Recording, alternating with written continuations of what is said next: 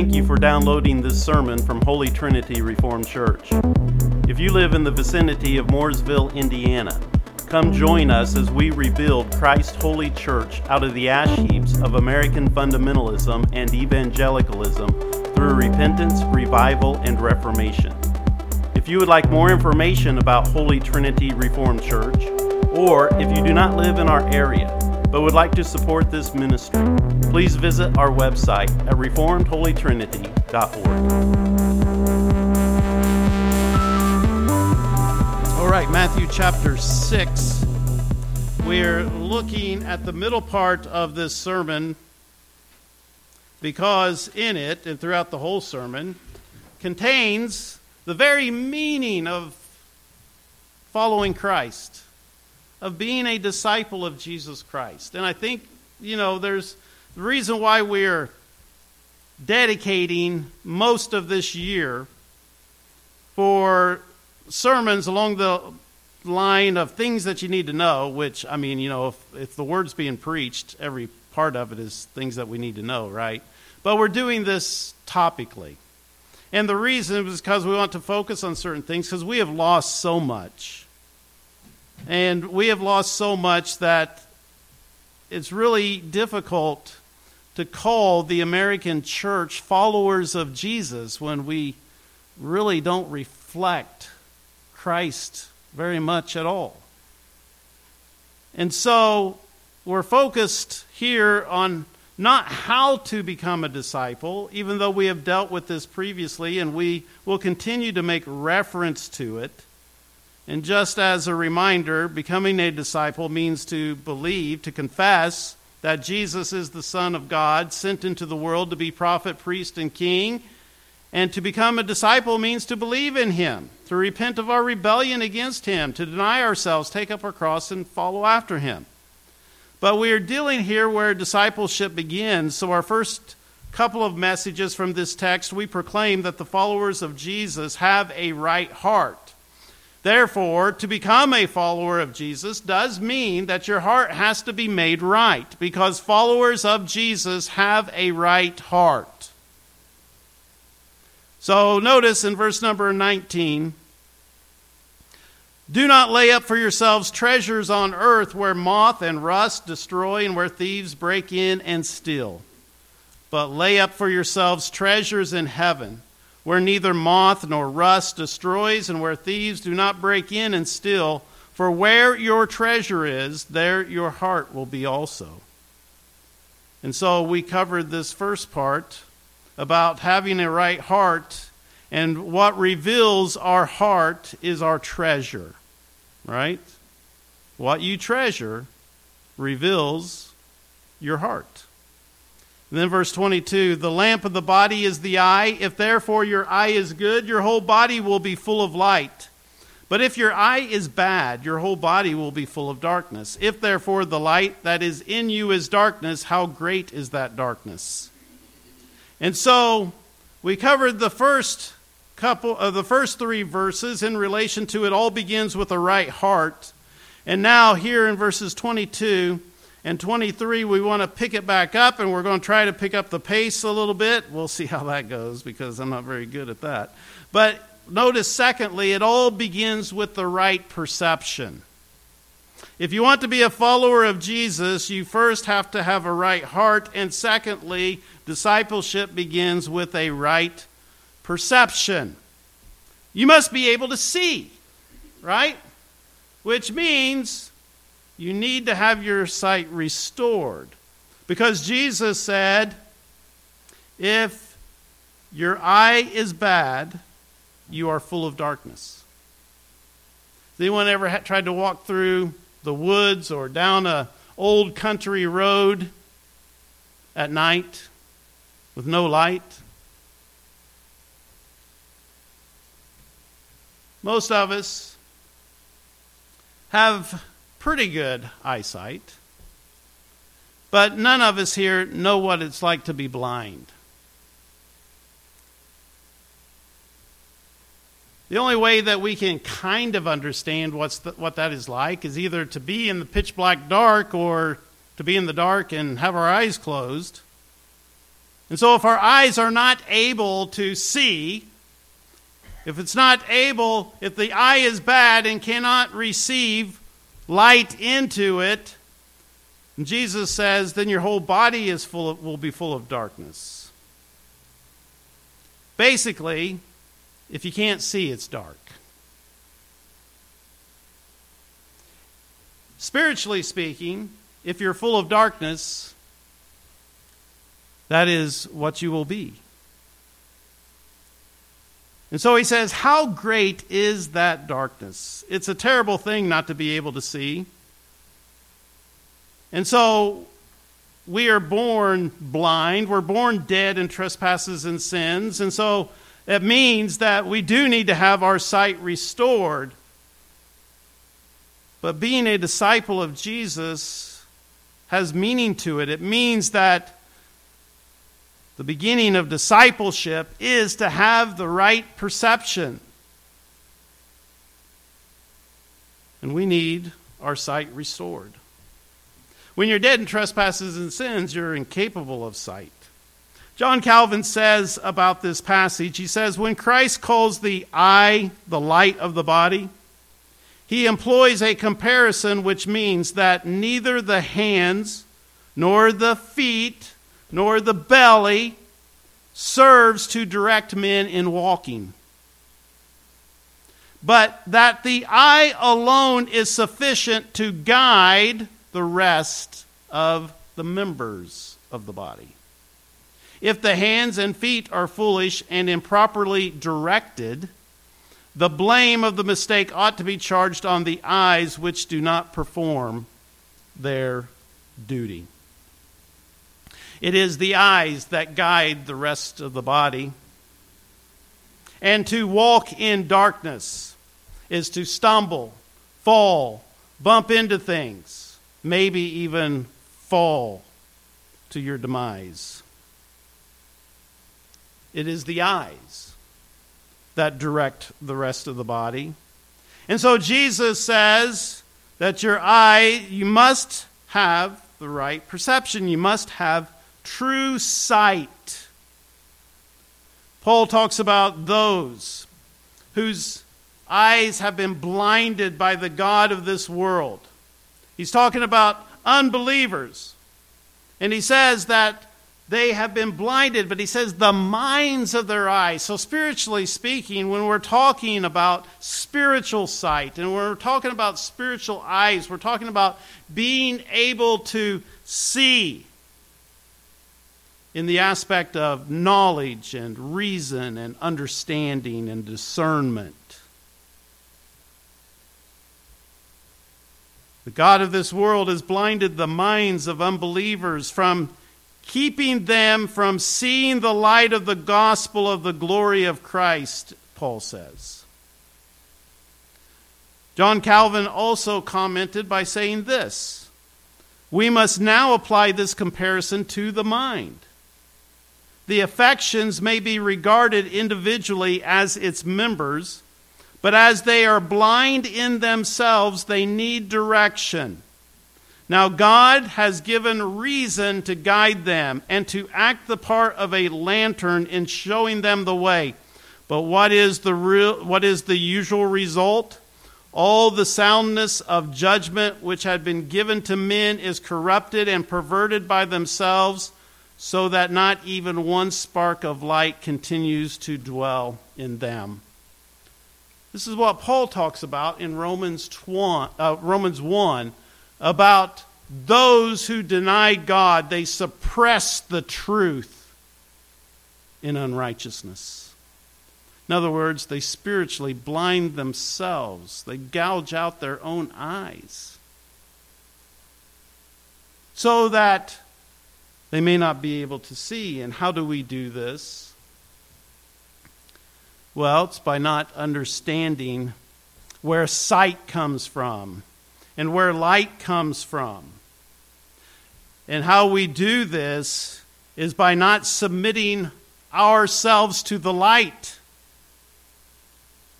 We purposely blind ourselves when we choose the darkness, where Jesus is the light.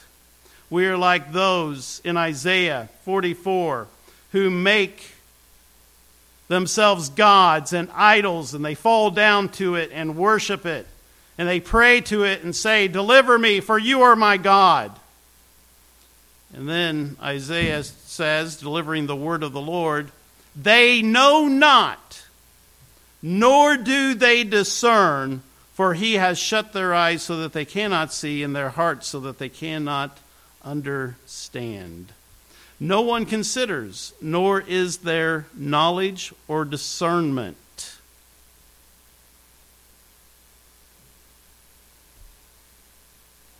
Blindness, spiritually speaking, is not knowing. It's not knowing the truth. It is not understanding the truth. It is not being able to reason and to discern the truth of God. John Calvin again writes The substance of the present statement is that men go wrong through carelessness because they do not keep their eye fixed as they ought to do on the proper object. For whence it comes, or, or excuse me, for whence comes it that they so shamefully wander or dash themselves or stumble, but because, having corrupted their judgment by choosing rather to follow their own lusts than the righteousness of God, they not only extinguish the light of reason, which ought to have regulated their life, but change it altogether into darkness. Jesus says, when it comes to true discipleship and following Him, that there is light. His is a kingdom of light. He was the light that entered into a world of darkness, a world that was confined and bound under the curse of sin. But Jesus is the light of the world. And so, to be a follower of Christ is to be a follower of the light. It means it's the ability to see. For it is in Christ that we are able to see because he is the light of the world. To be a true disciple of Jesus Christ is a conversation and a reality of light and not of darkness. You see, to be spiritually blind is the inability to think rightly, to be able to make reasonable discernment. Which is the reason why this is a popular topic in Scripture. Because not only are we told that we are blinded in unbelief, and we are born in that unbelief, and we are born in that bondage, and we are born in that blindness. But we are even warned as Christians, as those who are saying that we are followers of Christ and that we are followers of the light, we are warned strongly about that not being just an assent that we make with our tongue but a reality in our lives. In other words, if we can now see, I once was blind, but now I see. The question is, then why do our hands not go in the right why do our hands not grasp the right things? Why do our feet not walk in the right direction? Why is our stomach filled with the lusts and pleasures of this world. You see, the rest of our body should be going the same direction. If our eye is good, our whole body will be full of light. But if our eye is bad, our whole body will be full of darkness. And so we are even warned as Christians, like Paul in 2 Corinthians 6:14, not to be unequally yoked together with unbelievers. Now, Paul says in other places that it's not that we're not to have any association with the world. And it's not that we're not supposed to have any association uh, with unbelievers. We may be buying hamburger and hot dogs and bread from them. We may be engaged in certain transactions. So he says it's not that we're supposed to go out of the world. Even Jesus said that we are to be in the world. And Jesus ate with publicans and sinners. But he said we're not to be of the world. In other words, our true yoking, our covenantal bonds, are to be in fellowship with righteousness and not unrighteousness. Therefore, we're not to be unequally yoked together with unbelievers, he says. For what fellowship has righteousness with unrighteousness, and what communion has light with darkness? See, communion is a different thing, right? Communion is this bonding and agreement. This communion is working for the same thing, engaged for the same purpose, having the same worldview, sight.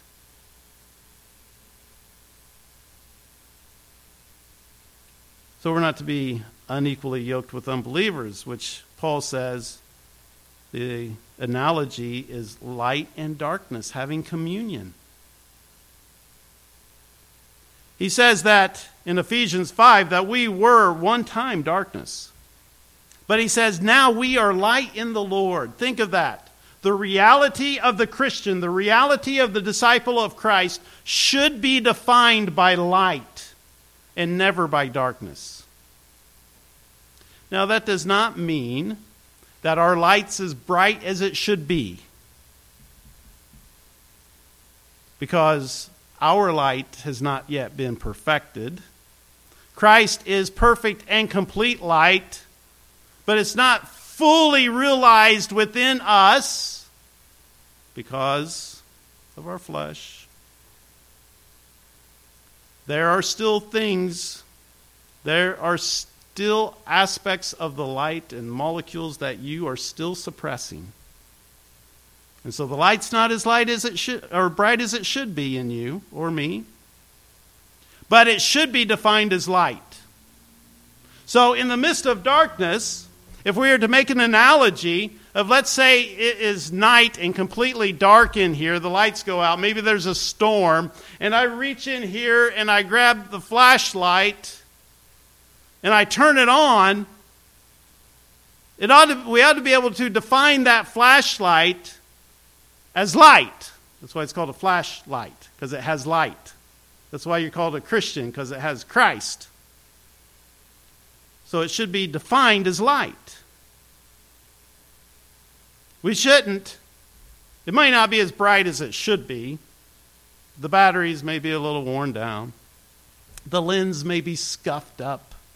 Or maybe you've purposely put a darker lens on it and that needs to be removed but there should be light, and we should be able to say, oh, there's light.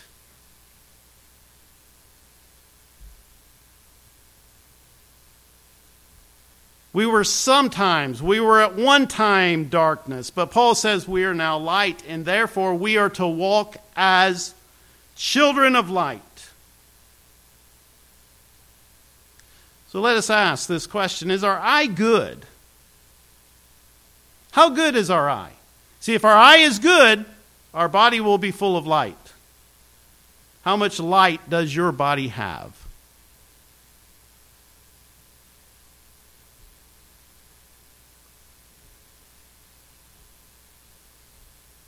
Are the members of your body doing that which is reflective of light or darkness?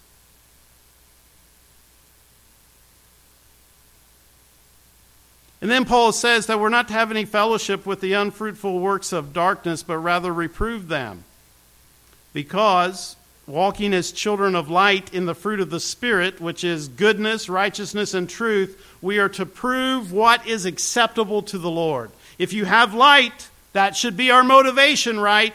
To prove that which is acceptable to the Lord. Not acceptable to us, not acceptable to Joe, not acceptable to Frank, not acceptable to Sally.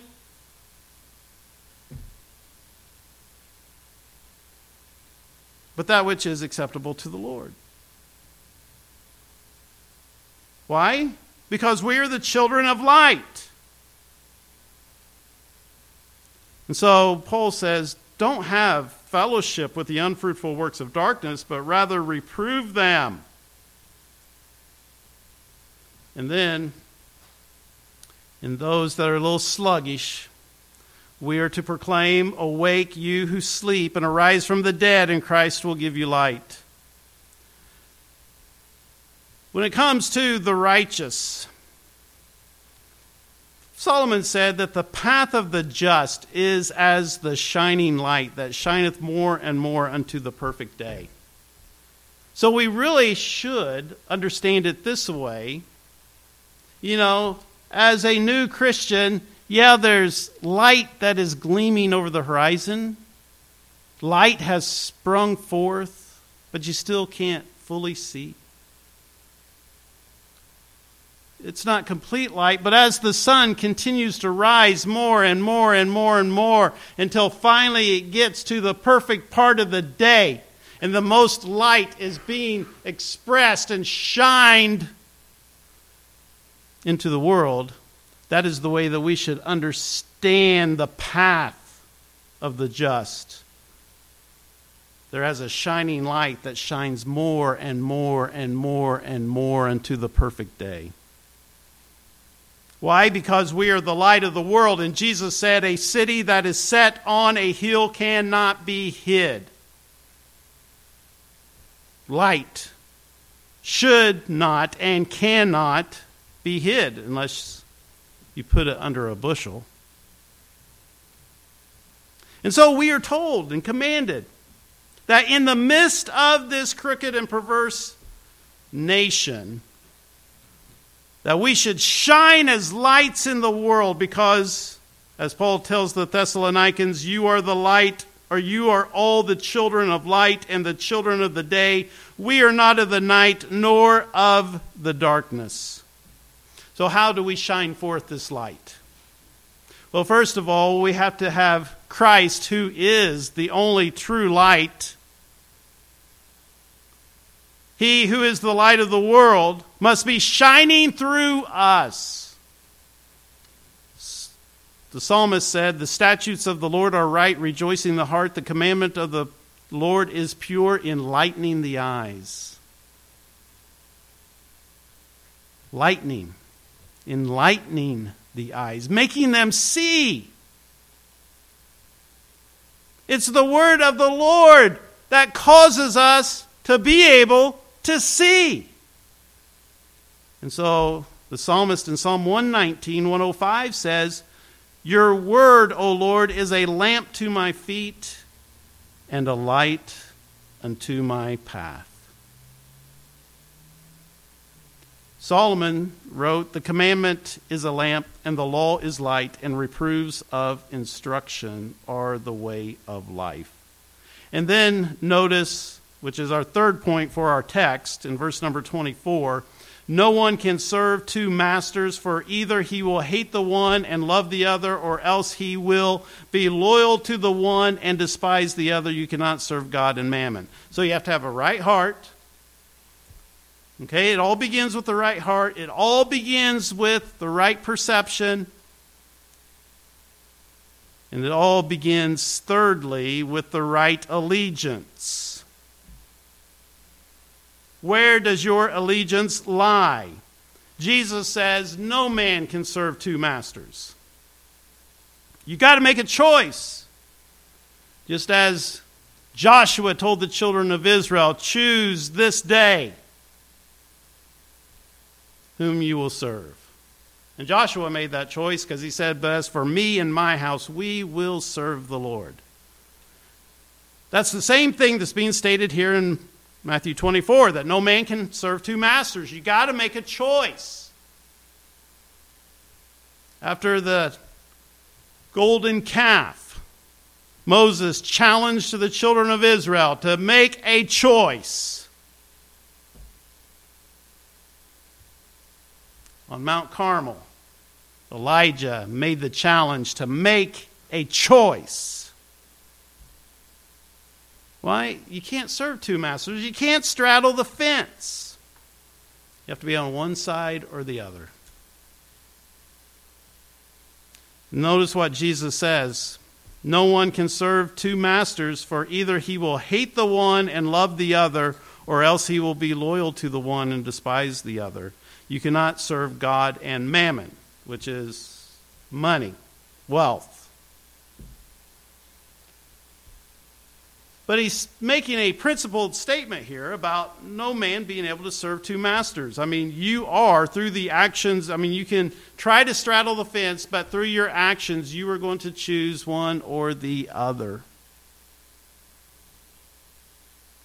Paul says, Do you not know that to whom you yield yourselves servants to obey, his servants you are to whom you obey? That's how we can identify who our master is. Who do you obey? And whomever you're obeying, that is your master. If you're obeying Christ, then he's your master. If you're obeying your own flesh, then your flesh is your master. If it's your lusts, passions, pleasures, or if it's some other individual, whatever we yield ourselves to. Think of that. Whatever we yield ourselves to, whatever we give ourselves to, that's our master. Right? Is that the master servant relationship, the master slave relationship? The servant, the slave is submitted to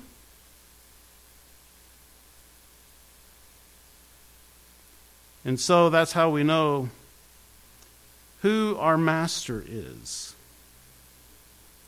whom we obey. And Jesus here, because he's going to make some statements later, he's really making a precision statement concerning the service of God and wealth, which wealth basically means this, right? Your own pleasure. Because if you have wealth, you can do what you want. You can get what you want. Why do people want wealth? For their own pleasure, right?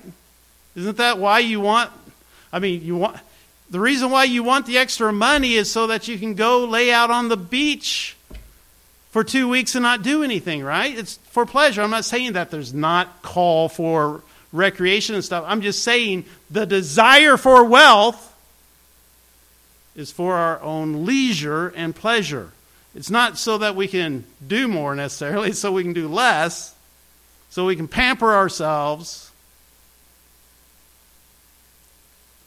And so Jesus is making a statement about serving. He's not saying that wealth is evil, he's saying serving wealth is evil. He's not saying money is evil. He's saying that if you're a servant, a slave to money, that is evil. Just like when the Bible says that the love of money is the root of all evil. Notice it does not say that money is the root of all evil, it's the love of money. You see, because who you submit yourself to, or whatever you submit yourself to, is who you worship, it's who you serve. Worship and service go together. True worship results in obedience. True worship results in service. And so Jesus says no one can serve two masters. You're going to love one and hate the other one, or vice versa. But you can't serve both of them. And so Jesus says you cannot serve God and wealth. Remember the whom we call the rich young ruler? Lord, tell me how that I might inherit eternal life. And Jesus says to him, Keep the commandments. Because in the commandments are found life, right? The wages of sin, the wages of transgressing the law brings death. And so Jesus said, Keep the commandments. And the rich young ruler said, I've kept all these from my youth up. Now it's interesting that Jesus makes a, the statement is made about Jesus after that man tells him that, and it says, And Jesus loved him.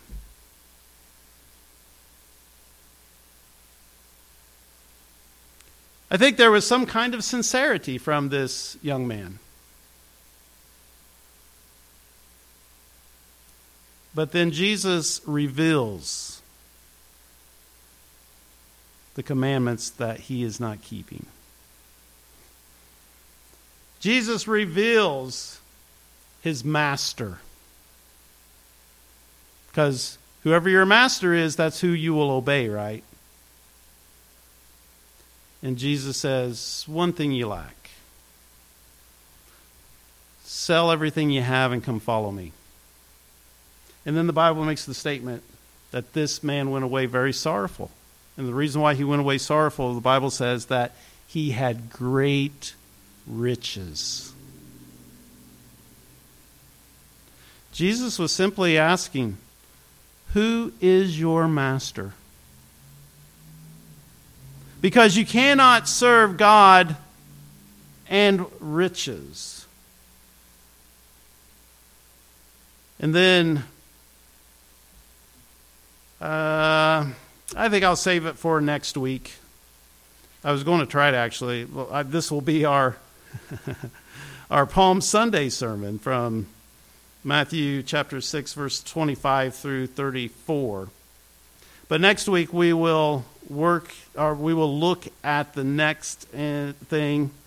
Actually, there'll be two more statements, points made, but it all begins with the right faith. See, it all begins with the right heart it all begins with the right perception. It all begins with the right allegiance. So, where's your heart? How's your eye? How's your sight? Your spiritual sight. Are you full of light or are you full of darkness? And who do you serve? Are you serving God? Are you serving your own pleasure? Father, we pray that you would make us true disciples of Jesus Christ. And we know that we can not be true disciples on our own. That we need you to send forth the Holy Spirit to work effectually within us to take away our heart of stone and give us a true heart of flesh. To come and heal our blindness. And to also change our loyalties.